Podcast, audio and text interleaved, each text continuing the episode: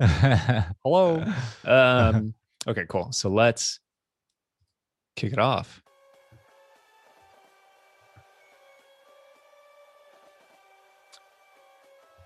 Welcome to TNT, another episode, June 2021. The world starting to awake.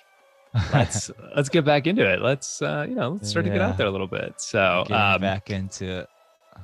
this is TNT. For those of you who are new to the show, each month we take a look at an album from the past and take a look at its history, its makeup, and its impact on society and time. Uh, my name is Tim Lessick. My co-host is Tan Nguyen. Say hello, Tan. Hey, what's up? I'm here. I'm here. uh, Tan and I are are music enthusiasts, uh, sound enthusiasts, and uh, you know even harmony. We like harmony as well, so we'll take that. um, Yes. So today on our show, the album that we're going to dig into is the 1998 album Super Ah by Japanese noise and experimental rock band Boredoms. And here's a bit of the first track from this album, Super You.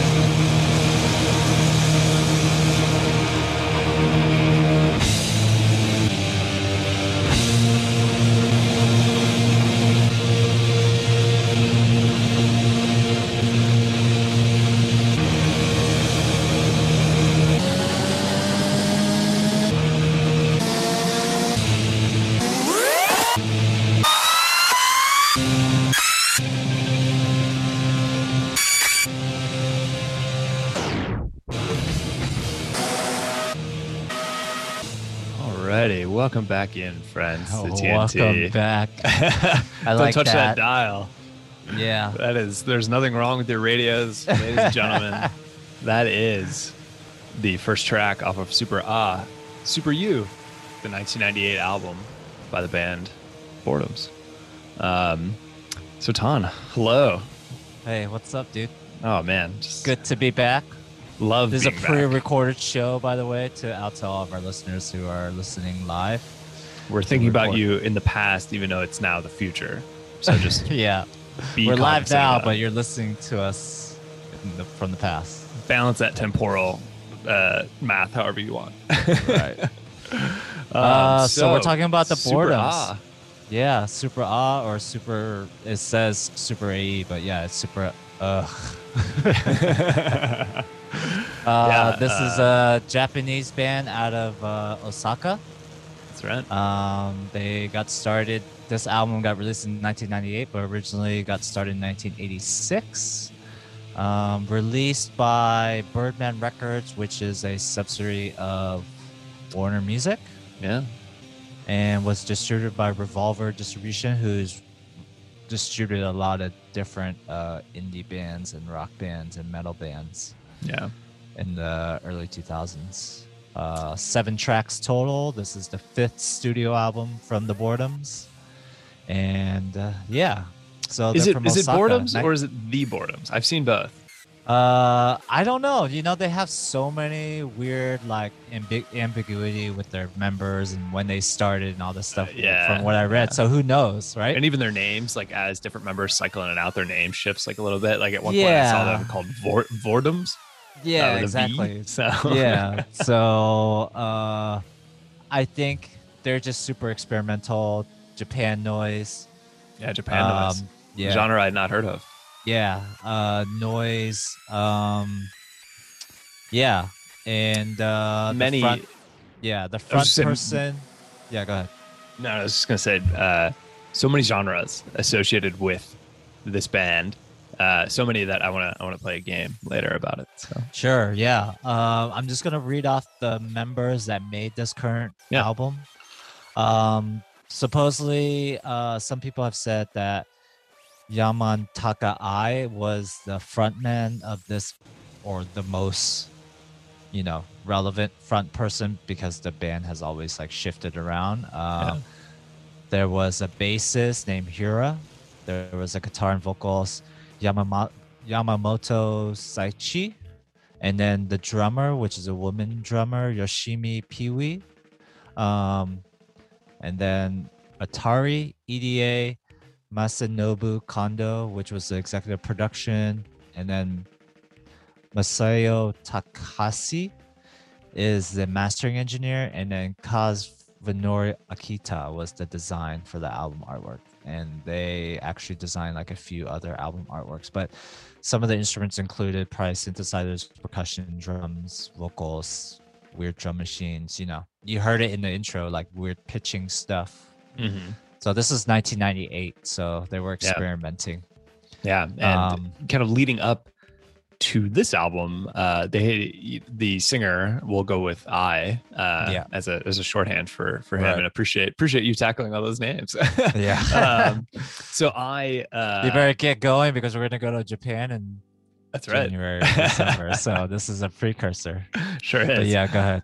Um, so Eye was in uh, another band before Boredoms uh, Right. called Hanatarash, uh, Mhm. and they were, you know, a very uh, highly controversial noise performance art group. Uh, Right. Apparently, they were known for their extremely dangerous live shows, Oh yeah. uh, consisting entirely of onstage destruction and complete disregard for the audience's safety. So their their music was also just like very thrashy, very uh, sort of like crazy noise punk, like new wave type stuff.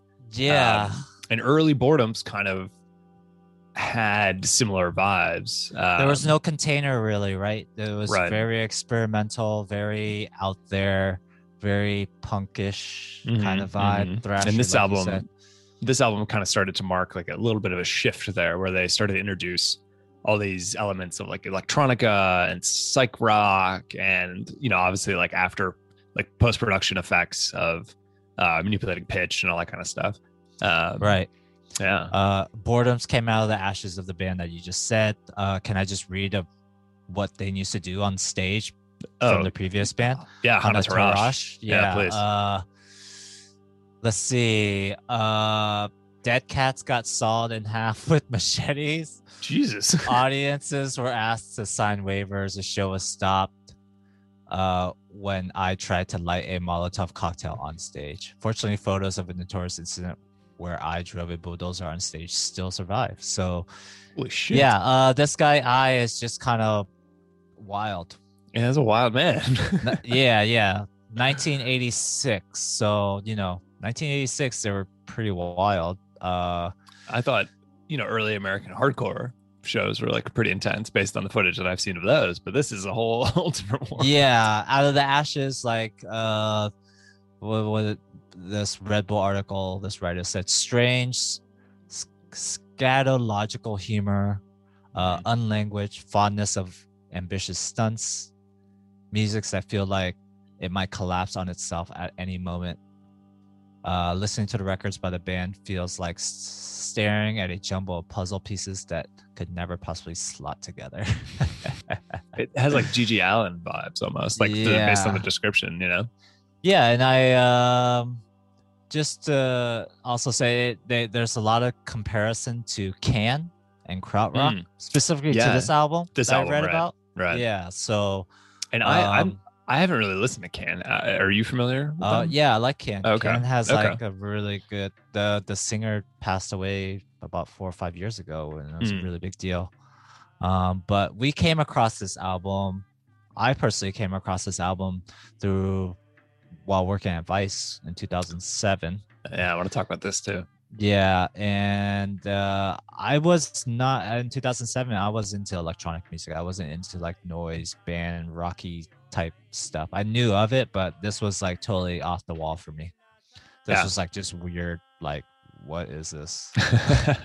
you know. But it was critically acclaimed by a lot of like music industry folks.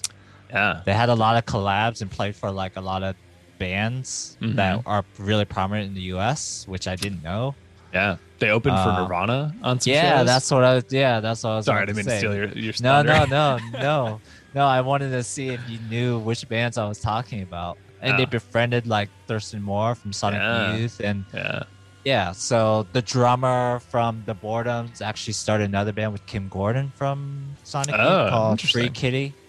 Yeah. So um, I did read that uh, Yoshimi was the influence for that Flaming Lips album, Yoshimi Yeah, versus the Giant Robot. yeah, yeah. She played. She was a session musician on that. Yeah. That so it's, it's wild. Yeah. Like that, I, you know, a band that. So I I had never heard of Boredoms. I'd never heard of this album. Uh, you know, Yeah. I I have largely avoided noise music for yeah, my listening uh, life. yeah, yeah. And so, you know, a just like listening to this album and like, you know, the first like in the intro is like kind of uh abrasive, and I was like, oh man, is this entire album gonna be like this? And then it like it really just you know for the listeners out there, it is not. It, it really goes in a ton of different directions. It's really Yeah, fascinating. it goes uh it's very it's live it's it's there's a live aspect to it and there's like uh, a rock element punk element there's a, a element to it there's like a freedom element to it i feel Mhm. experimental freedomness to it whenever i listen to this album there's a lot of good grooves in it actually if you really listen to it Yeah, you know you could really it's like meditative and trance like Yeah. so the Yeah, it's really not- yeah I was just gonna say it's really not like a an album where you're like looking into the lyrics and like deriving a lot of meaning out of it. Like for me, it's just like, oh, like this this section of this song like feels really great. Like this Right. is actually you know Yeah, it would actually. I don't. I'm not sure how the actually the album got recorded, but I'm assuming this is what I'm assuming is that I got a lot of people together through various projects that he was and through different connections and just got them in a studio and they according to the drummer uh Yoshimi is that how you Mhm. say her name I think so. uh, sh- she said in her latest Red Bull interview that was like came out like a couple years ago uh, that pretty much what would happen is they would set up all their instruments, whatever instruments that you would bring to the studio, and just kind of just they would pay for the studio time. They all worked part time jobs, paid for the studio time, go to the studio, set up all their gear, and then play and then would feed off each other. It's like a jazz improvisation style, and everybody would just feed off each other. And uh, it was like an iterative, like on iteration on iteration of music, and it what came out of it was just the spontaneity of what you I guess you would say noise, Right. but rhythmic, trance-like, primitive, quote unquote primitive Hmm. drum tribal sounds and um, and experimenting with like a new electronic like pitching you heard like the pitching aspect of it and stuff Yeah. like that it sounded like record Yeah. stopping and starting and whatnot i thought that was really cool this is 1998 so yeah, but yeah. yeah, yeah. I mean, the the only band that uh, I could really compare it to was Lightning Bolt. Um, I don't know if you're familiar with them. i'm not familiar with lightning bolt Lightning Bolt is Tell like. Uh, I, I'm not incredibly familiar with them. Uh, it was one of those things where like I had a lot of friends who were like were really into it, and I was like, I don't, Right. I don't know about this, but I should actually go. You know, now that I'm like, now that I've, I've had a little bit of an intro with this album, I should go back. But uh, they were kind of like a punk noise experimental uh, two man piece that Right. played like in the mid 2000s. I think they're still like Yeah. they've like released stuff on and off since then. But the, I remember the, the drummer like wore this like gas mask for whatever reason, and would just like. But he, his drumming was like incredible. I will say that his drumming was like fucking insane. But that's another that's another album for another time. Well, speaking of drumming, I might be jumping ahead, but Yoshimi P-We, she's a female drummer. She's the longest running drummer in the band. So she's as much part of the band as Eye is. Mhm. Uh, everybody else have kind of like rotated. Yeah. Uh, but uh, from this interview in Red Bull, what I heard is that she wasn't like a, she like was classically trained pianist, but she Oh. wasn't like a drummer. Interesting. So at the time, whenever they're first starting out, they were playing a lot of Battle of the Bands Hmm. type stuff. And what she said was, I was playing a lot of Battle of the Bands, in Japanese, of course, and uh, I didn't know how to like level the cymbals like up and down. Like Yeah. to set the height. So she would like sometimes play really high with her arms up high or really low with the seat really low because she didn't understand that you could adjust the drums and her whole idea and whole perspective on playing the drums is that like you're supposed to make sounds with the drums and if you make a sound then i guess you're playing the drums right you know and her her approach to drums were very i think primitive is the wrong word it's very uh curi- cur- curiosity Hmm, yeah. i don't know Yeah. her, totally. yeah so uh she was just imitating what Mm. she heard based on what other drummers are doing Yeah. so Yeah. And you know, we'll talk about the uh, the Boadrum performances and like how right yeah yeah uh, yeah that is like such a good representation, I think, of what you're talking about. It's like Yeah. just inherent sort of feeling of drumming and less so about like technique Right. and, and practice, Right. you know? Um, Right. So, uh, fun fact about this band, uh, their name comes from the Buzzcocks song Boredom, which Right. is pretty amazing uh, because they're such different bands. yeah Um, so uh, one description of this album that I found was tumultuous space sludge. right uh, yes like i copied that one down too amazing, amazing. And then another I found uh, from the Boredom's website. Uh, I'll, I'll read a piece of how they describe this this time of their of their uh, history. They said uh, Boredom's began to evolve away from the chaos rock of their past. 1998's Super Ah evoked tribal rhythms as well as electronic-sized krautrock, a trance-inducing set of songs filled with tribal elements.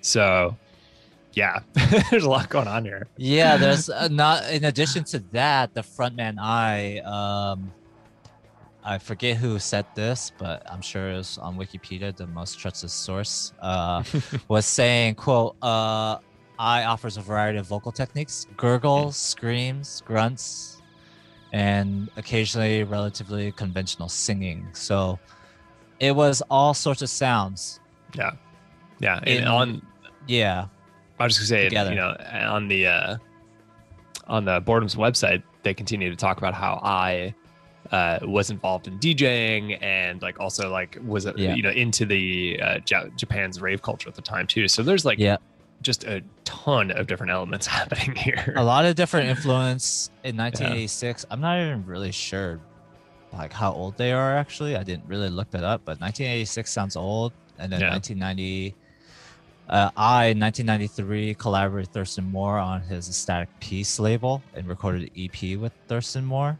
Hmm. which was super cool from sonic youth Yeah. um yeah and uh another really funny thing is uh, he would do really crazy experiments. Like he would take a record lathe, and what he did was instead of like recording a record or cutting a record on like a blank new, like vinyl record, what he Mhm. would do, he would take old records, and on this one occasion, he took a New York Dolls record and cut another track of his on top of the New York Dolls record.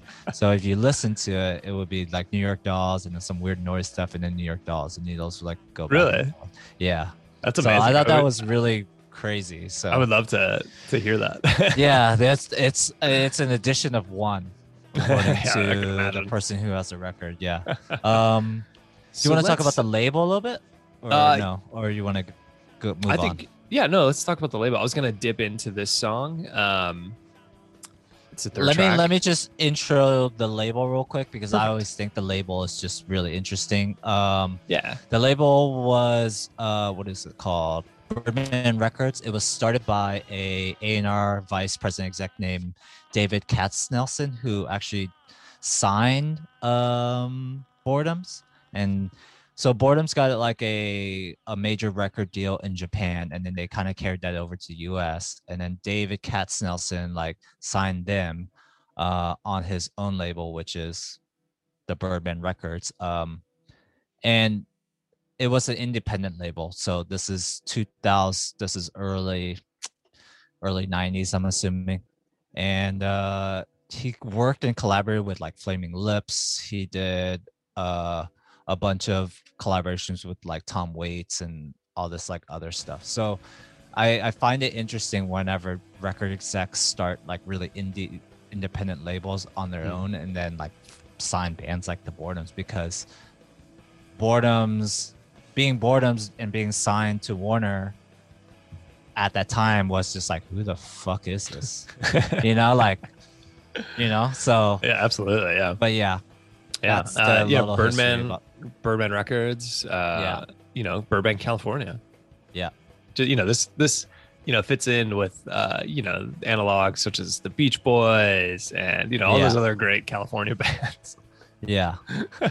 um So but yeah, so yeah. Um, so let's dive into uh, the third track on Super Ah. Uh, it's called Super Going. Uh, so I'll turn this up for a little bit and uh, you can enjoy this one. All right.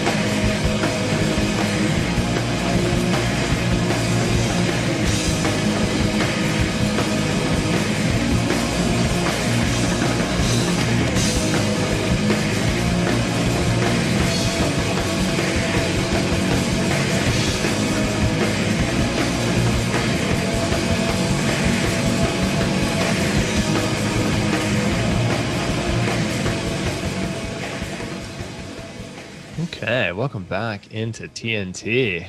Ton and Tim. Back at it. Um, that was the third track from the 1998 album by Boredom's Super Ah, entitled Super Going. Uh, this track is about 12 minutes long, so we're not going to play all of it. Yeah. Uh, a lot of these long. tracks are like seven plus minutes. Um, and also, I don't think we mentioned this at the top. This album not on Spotify, not on your typical streaming services. Only uh, this album isn't full on YouTube, however, which is how we're listening to it. Um, and there, you'll actually find the album art, which is actually really interesting. Um, and Ton, I think you know a little bit about uh, the guy who designed it, right? Yeah, uh, I only know that I was trying to find some information on the person who designed it, but I was looking on all, AllMusic, and what I realized that they've done a lot of, they have a lot of credits. Their name is Kazvanori Akita. Uh, I'm not sure if they're Japanese or if they're male or female. It doesn't really matter, but they've been doing artwork since 1972. Uh, their first design was for. Sorry, my eyes are really terrible. uh, I can't see the computer. Um, they did their first design for Boredoms in 1993, and that was the Pop Tatari album. They did illustrations, and then they did Super Roots, the Super uh Super Roots 8, and then Vision Creation Newsun. If you look at the album now, it's uh I, am trying to find a high res version of it, but uh Hmm. I can't. But it's pretty much an outline person with a circle standing on top of some form with uh the letter A protruding out from the mine. I don't know, it's very metaphysical Yeah, yeah. with blue and red, yellow lines. It's and uh, a lot of negative space on the top. Yeah, So, totally. And It's even very yeah. I was just saying, even the name of the album, uh, you know, we're we're calling it by the way in which someone from the, you know, I read someone on the New Yorker talk who talked to Eye apparently the- Mhm. how they pronounce it, uh, and it's and it's ah or uh, so I'm pronouncing Mhm. it ah, but it's the letter A and E kind of fused together, uh, which is apparently based on what I've looked up is a, a, a grapheme uh, Yeah. named Aish or Ash, formed from the letters A and E. Originally Right. a li- ligature representing the Latin diphthong AE. So I still don't really totally know what it means, but Yeah, I, I think use. that's uh, what they want to be known for, I guess. a little, a just the little confusion. ambiguous, a little space. Yeah. Yeah, I, I think what why this band uh and why these groups of people got on the map or on the radar f- of so many people is because of this expression of freedom Hmm. and really not really catering to the norms. They you know 1998 I'm sure noise stuff was going on, punk and stuff was going on. I was I was in 8th grade. I wasn't listening to this stuff, but uh and just the crazy eighth shows. yeah, there's just the crazy shows. So like Yeah. If you're if you're doing crazy stuff like sawing cats in half on stage, uh, in the late TNT does not endorse this Yeah, we action, don't- by the way. We don't animal endorse that. cruelty. But uh, coming from Japan, because you know Japan, as Americans, will stereotype Japanese people as being very Very prim and do you call proper. yeah, yeah, yeah, and very tight and Yeah. you know in their traditional ways. So Mhm. having a band that just did not give a fuck Yeah, totally know. goes against that. Yeah. yeah, was uh, refreshing. But you know, it, 1998 during that time, I'm just gonna dive into a little bit of the political stuff. Oh, Japan please. was going through financial crisis like crazy. Asia was going through the yeah crazy Hmm. financial crisis, but we could talk about that later. Yeah. Um, but yeah, um, I, it's, it's something that you can just put on and let it play. You don't have to intensely listen to it, but I'm sure watching them live is a whole nother game. Oh, yeah. I would definitely encourage know. people to go check out some of the live videos of, Yeah, of the live videos. performing. There's actually an interview on YouTube with Billy Corgan Oh, really? from, From, the Smashing, Pumpkins? Pumpkins, uh, doing the MTV interview. It's like a seven minute interview of Eye and Yoshimi. and it's just so funny because it's Lollapalooza in Las Vegas, and he's trying to like just interview them as a normal like interviewer and just get to know about the band, but they don't really speak English very well, Hmm. and it's just a very awkward interview of like two musicians. You know, musicians doing interviews is kind of an oxymoron because like you don't become a musician to talk. right. It's always kind of a weird. Uh, yeah, exactly. situation. Especially if there's a language barrier. So, Yeah. yeah. uh, it's not like Billy just- Corgan is the most like extroverted, like welcoming. yeah, exactly. And this is when Billy Corgan had hair. Damn, this is this is an old interview. Yeah, yeah, yeah, yeah. So it's like you could, but you could kind of tell that he was like kind of like, oh, you guys are the shit. You know, like, you know, like you guys are badass. And like, it seems I like- wish I.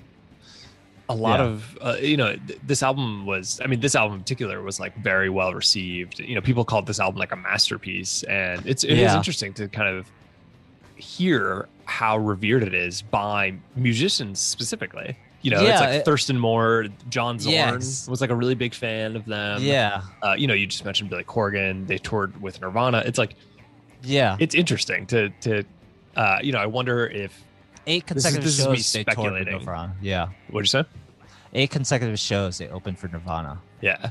Um, you know, this is me speculating here, but is it because it is so different and outside the norm of what like uh, music, especially in the '90s when when big music industry was still dictating a lot of things? Right. Do you think this music resonated with musicians of that time because it was so different and so against the grain? Um. Yeah, I think uh it resonated with like people like from the Flaming Lips and like Thurston Moore and them because okay, '98 was post grunge, I would say, right? Yeah. Yeah, I, I think so. Probably. It probably ended Uh, like '96. If we really want to get specific. Yeah. So I'm like an expert. this album came Someone out with a flannel call in. Yeah, I'm just I'm just trying to get back from what I remember in 1998, and you know, 1998. If you're touring with Nirvana in '93, you're at the height. You know, Nirvana was at the height in '93, '94, '95, and then like '98 comes out. Yeah, this was totally. This was like a pretty much grunge and post grunge got put through the meat grinder and got sent to the east and this is what came out. Yeah. you know but their influences is like sonic youth and funkadelic. They, they in Yeah, that interview yeah. with billy corgan they were like he was like who do you want to see? Who do you guys want to see? And they're like george clinton. And then Yoshimi's wearing a george like a george clinton shirt that like she made like with like a happy face or something like that and said george clinton on it yeah which is really funny and it's just like that's crazy that you guys are influenced by you know these these musicians who are so influential to other musicians but and then you guys make this kind of stuff which is so freeing. That's the only word that i can really describe this band and this album. It's just freeing Well, and the the amount of different genres associated with this band and with this album is is truly staggering. I've never seen an album with so many different genres attached to it. right. Um, so you know, to to pose what are question, what did it say? You know, what, to, what to pose a question to you, what genre is this album, Tom? i don't know. Noise. Noise. Thrash or something. I don't know Japanese noise thrash uh with electronic distortion. I don't know what I Yeah. don't know what the genre is, but like I'm Yeah. looking I'm watching this live video right now that's on Instagram and kids are just going wild, jumping up and down. So it's like Yeah. it's a vibe. It's it's a vibe. It's not like Ah, it's it's not like you sit down. It's made for the live stage for sure yeah, absolutely. it's the spontaneity the the feeding off one another band members and just seeing what crazy shit could happen and releasing the releasing of whatever anxiety or whatever that you have is it's present and that's what it's made for so putting that on record is a little difficult but Yeah. putting on record is also it's in its own way its own art form right like Yeah. they were playing around with a lot of tape machines and like Totally. new electronic the post the post production on it is like very clear, and you, you know you can't Right. do that live. So it's you know there are elements. I mean, you probably Right. can. Some people probably can. it sounds hard to me. Um, right So I, I have a I have a game I'd like to Yeah. play. sure Um, sure sure So there are so many genres that I read as as part of research for this. Uh, some of which I've heard of, some of which I have not. So I wanted to kind of test your genre knowledge and see if you Okay. can define define a couple for me. I'm the worst Um, person for that, but yeah, okay. Uh, so, funeral doom, Funeral Doom, okay. funeral doom. What would you, you know, what uh, what would describe the genre of funeral doom? Uh, in my own personal words, Sure. Um, I don't know. Uh, Funeral Doom. Where, where, what, in what context is this? It's a it's a subgenre. I'll tell you what it's a subgenre of. I guess this was a, type, a tough one to start off with. Uh, it's, it's a subgenre, but every, you know, it's an all music subgenre at some point. Um, Right. subgenre of doom metal. Funeral Doom. Yeah, Funeral Doom. First off, I would be like Funeral Doom. Yeah, if if it's a genre, I could I could see that see it's a subgenre of metal of some sort, like Norwegian black metal. Funeral Doom. That's hilarious, actually. yeah. Isn't it funny? I, I just I just imagine like a fucking sweaty like basement that's like 10 by 10 with like sweaty coffins and people thrashing and breaking coffins with their cowboy boots or something. I don't know. That is that is the definition that I found for funeral doom. You nailed it. yeah. That's amazing. I love that. Um, funeral doom is a genre that crosses death doom with funeral dirge music. It played at an extremely slow tempo and pa- places an emphasis on evoking a sense of emptiness and despair. So not not terribly far off from what you said, actually. Right. Uh, so let's let's start off with, with another one. Uh, space rock. Space rock. I'm not Space talking about rock, I- Yeah, space rock. I think of like. I'm sure I would like space rock, and I'm sure there's a lot of bands that would classify themselves as space rock that are really good. But what what I see as space rock right now is like really terrible, like late '70s like disco, trying to, you know, like if you combine ABBA and like fucking Peter Frampton or something together. Are you trying to some space sound? Something negative about ABBA right now? Is that what's happening no, no, no. I'm not saying. I'm not saying ABBA is one of the number one bands in the whole entire world, if not the universe. You know, they they did something right, obviously. uh, but if you just mash them up together and added some space sounds, which they probably did at one point, Probably. that's what it would sound like. I wouldn't listen to that genre of music or ABBA for a long period of time, but I'll listen to seven minutes worth of it, and then maybe Seven minutes. yeah, maybe after the fifth minute, I'd be like, uh, we gotta turn this off. But so not again not not terribly far off uh so space rock a genre characterized by loose and lengthy song structures centered on instrumental textures that typically produce a hypnotic otherworldly sound uh otherworldly. distorted and, and reverberated laden guitar minimal drumming languid vocals synths and lyrical themes of outer space and science fiction so Right. interesting Cool. um, and so the last one i have is absolute music Oh yeah, I, I read about this absolute Oh, really? music. Uh, I not about the genre, but I read about how it's been des- that they've been described as Oh, absolute okay, okay. music. I would say that that person who genreized them as that is not far off.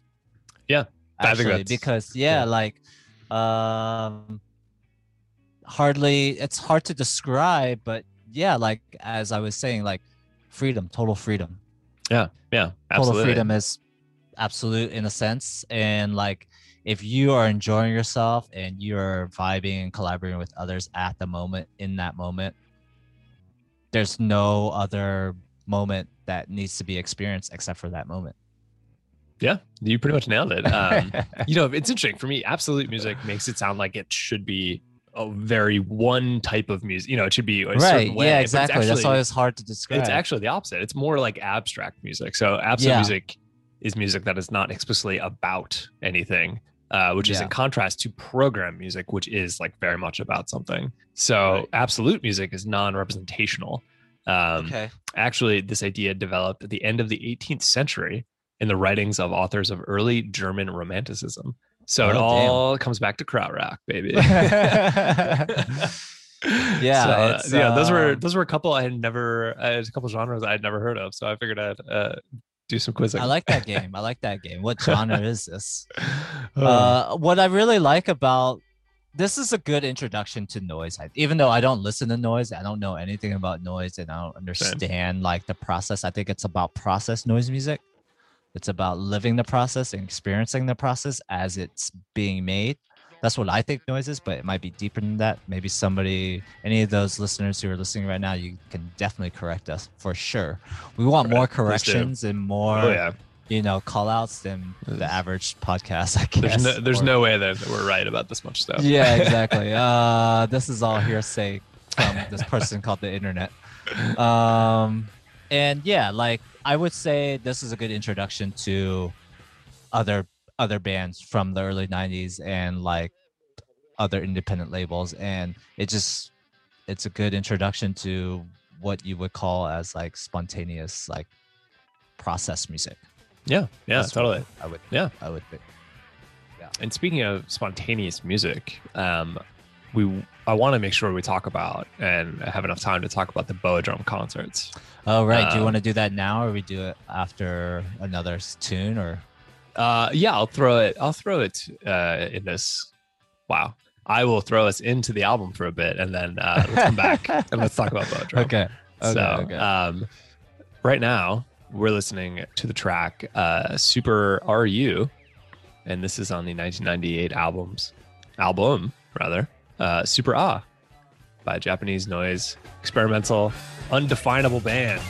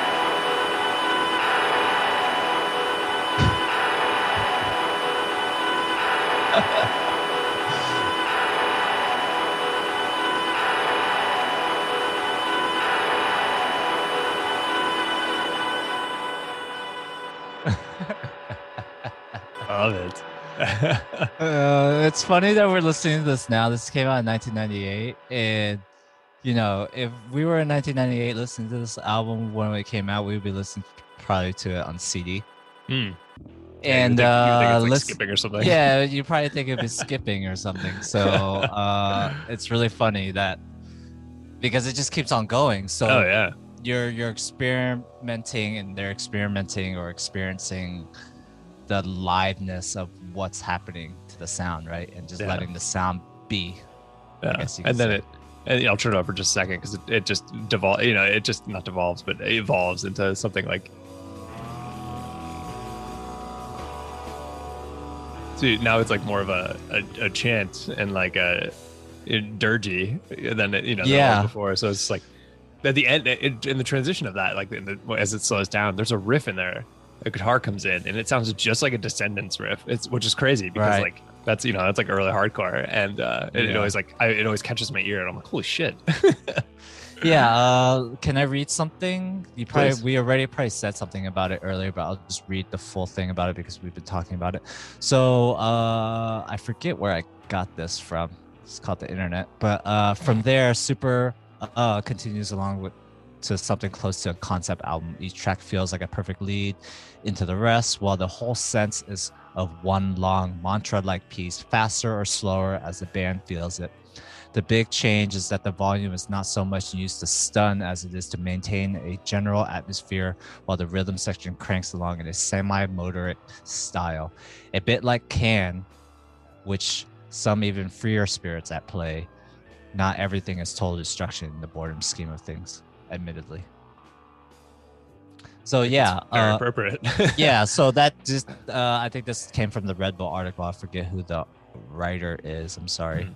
but it's a red bull article and pretty much they sum it up to that it's like a big mixtape it's like an hour long mixtape live Yeah. mixtape and their shows are always totally different eh, live compared to the album because you know the setup is not always right the mood and the vibe is not always the same you know not not any moment is two of the same right Yeah. That's what- yeah, totally.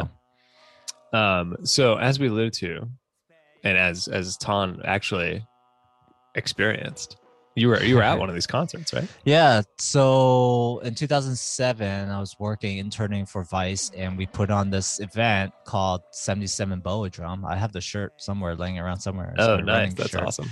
Uh, it was on an American Apparel shirt. Um, I was working the, the merch 2007, table. Yeah, 2007. That time.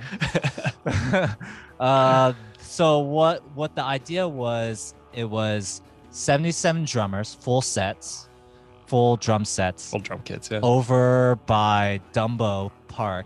Brooklyn Bridge Park, yeah. Yeah. On Um, July 7th. Before the, bef- yeah, on July 7th.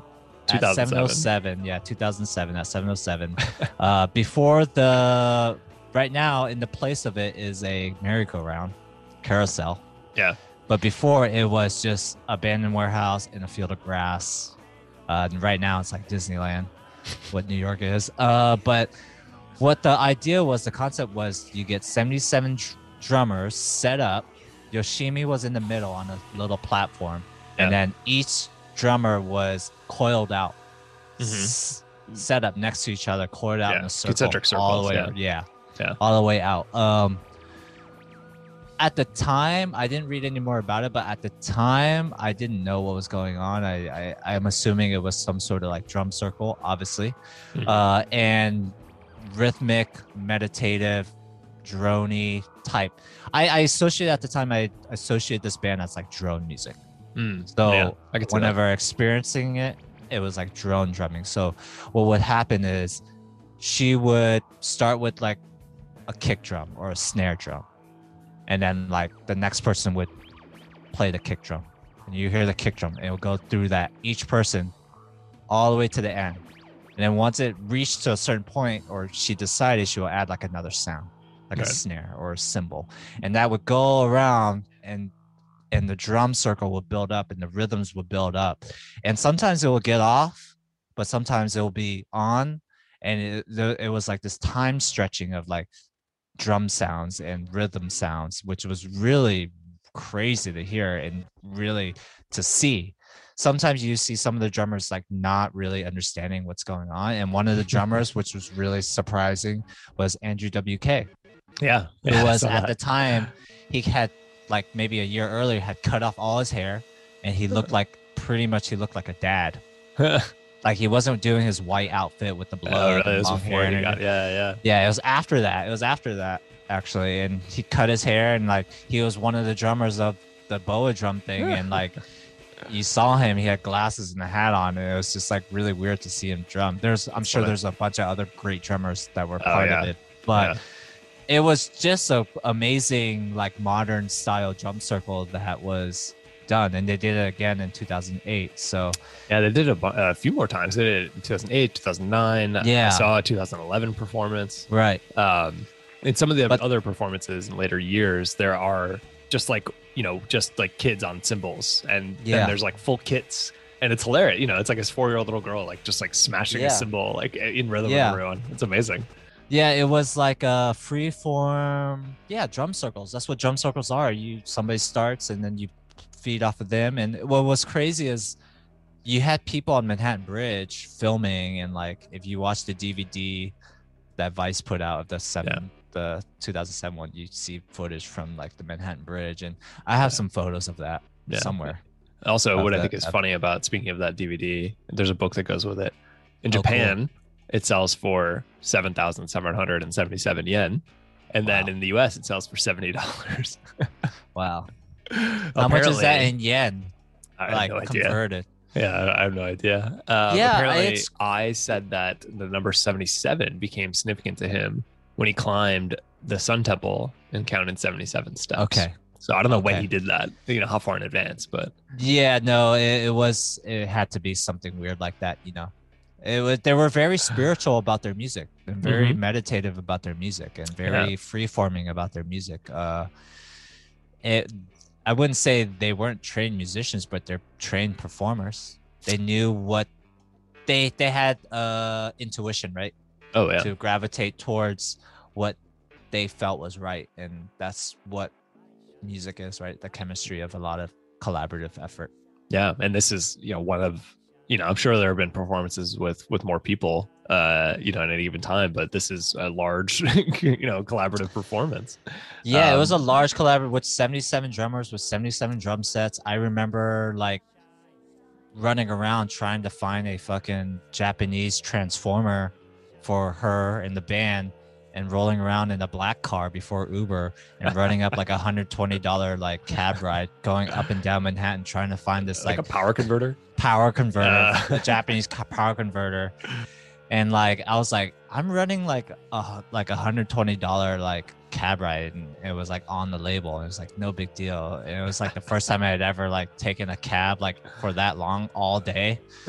So it was like really interesting. They were staying at the Soho Hotel, and like I met her and like gave her the transformer, and she was like really timid and really really funny and like nice and stuff. But That's hilarious. yeah, and it was just uh it was interesting because like you know if so, some band did that now today like some art museum would like want to like be part of it in some form or way or something like that you know Yeah. and yeah, they were almost like an anomaly it's not like they wanted to be this big Mhm. they somehow like met the right people at the right time and were just being very free about it and like collaborated with anybody and everybody yeah. and The other uh, about it Absolutely. And I think the other really interesting thing about this is that in addition to the 77 drummers, you had Eye in the middle right who had uh, electronics, he had mics, and he also had what he called the Sevena, which is a custom built instrument. Uh, it was a vertically mounted array of seven electric lap steel guitars, and he would play them with sticks.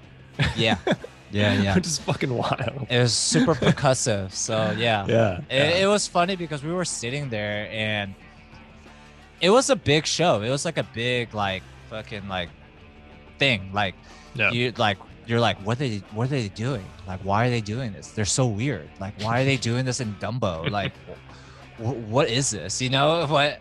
It was just cool. You know, it was just cool that they could execute something of this scale on like an independent level and yeah.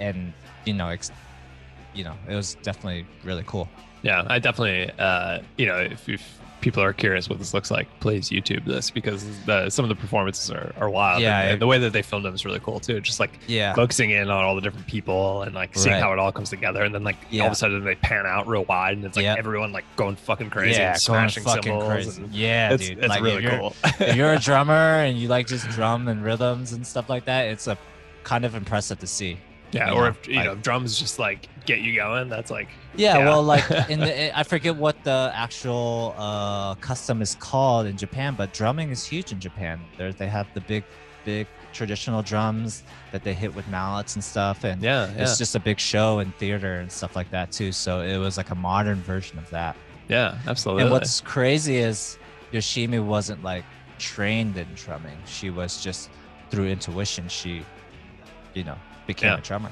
Yeah, very much So, on that, you know, kind of uh, punk ethos of just like Yeah, self-taught, yeah, exactly. you Yeah, know, doing exactly. doing whatever you can do and and Exactly. you know getting together with people. So Yeah. um, before we wrap up the show today, uh, is there anything else that you wanted to add as far as what was going on in in 1998? Uh, yeah, 1998 was a crazy year. I didn't realize there was a lot of stuff going on. So what's funny is Olympics is happening coming soon, July in Japan, Maybe. and maybe, but in 1998 the Nagano Olympics was happening Oh. in Japan.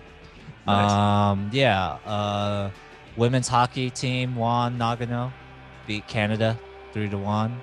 Uh, Japan was facing like a crazy financial, like the Ministry of Finance, like got like indicted for like bribery. Like three of the people got indicted for bribery, and like there was like a financial crisis, and like uh, I'm not like laughing because financial crises are funny, but it's just like we're still kind of in that, you know, like and like It's almost as if there are lot of people, still taking advantage of this system. It's like, yeah, you know, I don't know. exactly. and a lot of people who were part of that committed suicide because of whatever it is, because of wow. you know, because of traditional, you know, Japanese Mhm. tradition or whatever. You know, a lot of people like committed suicide. Right. Uh, Bill Clinton was in office. The Monica Lewinsky stuff was happening over here in Oh. the states.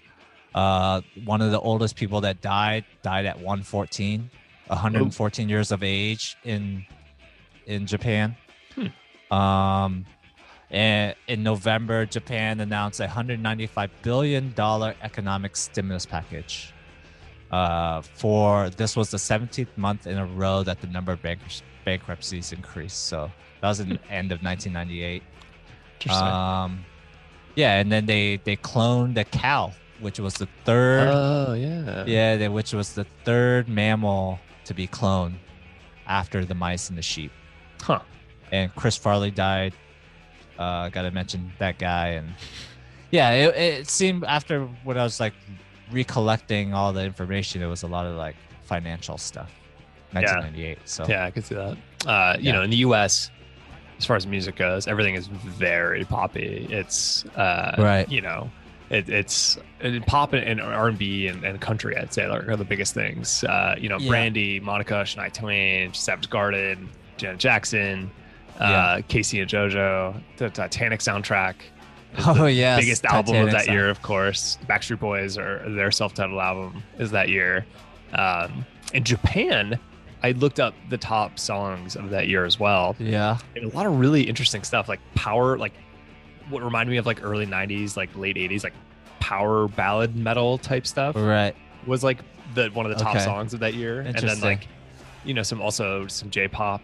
Um, yeah, so it was like, you know, this this of course is totally in in, in converse of that, uh, which I thought was Yeah, really interesting. Yeah, yeah. I it, it makes sense that they they kind of got a following here in the U.S.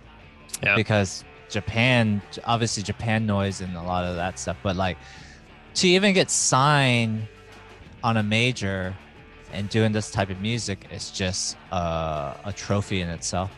Yeah. You know. Yeah. So. And continuing that, I'm not sure if they really knew what they were doing, but not saying they didn't know what they're doing, but they they rode the wave and they're still riding the wave. They're still doing a lot of stuff. Yeah, stuff. still There's- putting stuff out there. Yeah, uh, Yoshimi's doing a lot of like experimental music and starting bands, other bands, and uh, new agey type, atmospheric type stuff, and Hmm. recording process and stuff is really interesting. So their concept is ever evolving, which is Yeah. cool. which also totally fits their whole ethos. So, Yeah. So um, as far as legacy of this album, Pitchfork called it uh, number 44 on the top 100 albums of the 90s. right. Uh, and then Rolling Stone gave it a four out of five stars. And the writer of the review that I'd read, Douglas Wolk, called it a pounding, astounding psychedelic masterwork. The raw power of Boredoms' early records harnessed and directed into self-sustained riff-laden sun worship.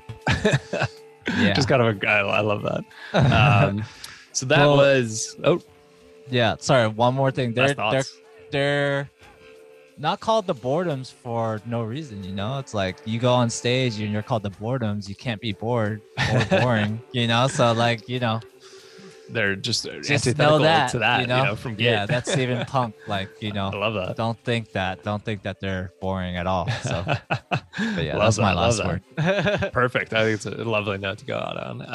Um, so that was the 1998 album Super Ah by Boredoms. Uh, the next album that we'll be doing on this show is actually it's, it's big blockbuster summer movies are coming back. We're gonna do an original soundtrack. Uh, we're gonna do the Blade Runner soundtrack. So uh, if you want to join us, the 80s one, the old, the original, the original, the original. ori- yeah, yeah. just to be clear. the original Blade Runner soundtrack it will be our next album, and that'll be live on Montez Press Radio on July 31st. Uh, so watch the movie, listen to the soundtrack. Um, if you have an idea, have a correction, have a comment, please shoot us an email at tntradionyc at gmail.com. Uh, Tom is on Instagram as Out of Print Records. You can find me as Tim Glory. Um, and we just finished releasing all of the episodes from our first season on our podcast feed. So please, if you haven't listened to those, go in, download those. Feel free to rate and review us uh, on Apple, on Spotify, anywhere you get your podcasts. Um, and we'll continue to release episodes. Season two will be starting soon. Season two archive episodes will be starting quite soon. Yeah. So thank you so much. Um, Do you want to tell them about October? Oh yeah. So in October, gang, we have a we have a special special idea here. So our next our October show rather is on the 30th of the month. Real spooky.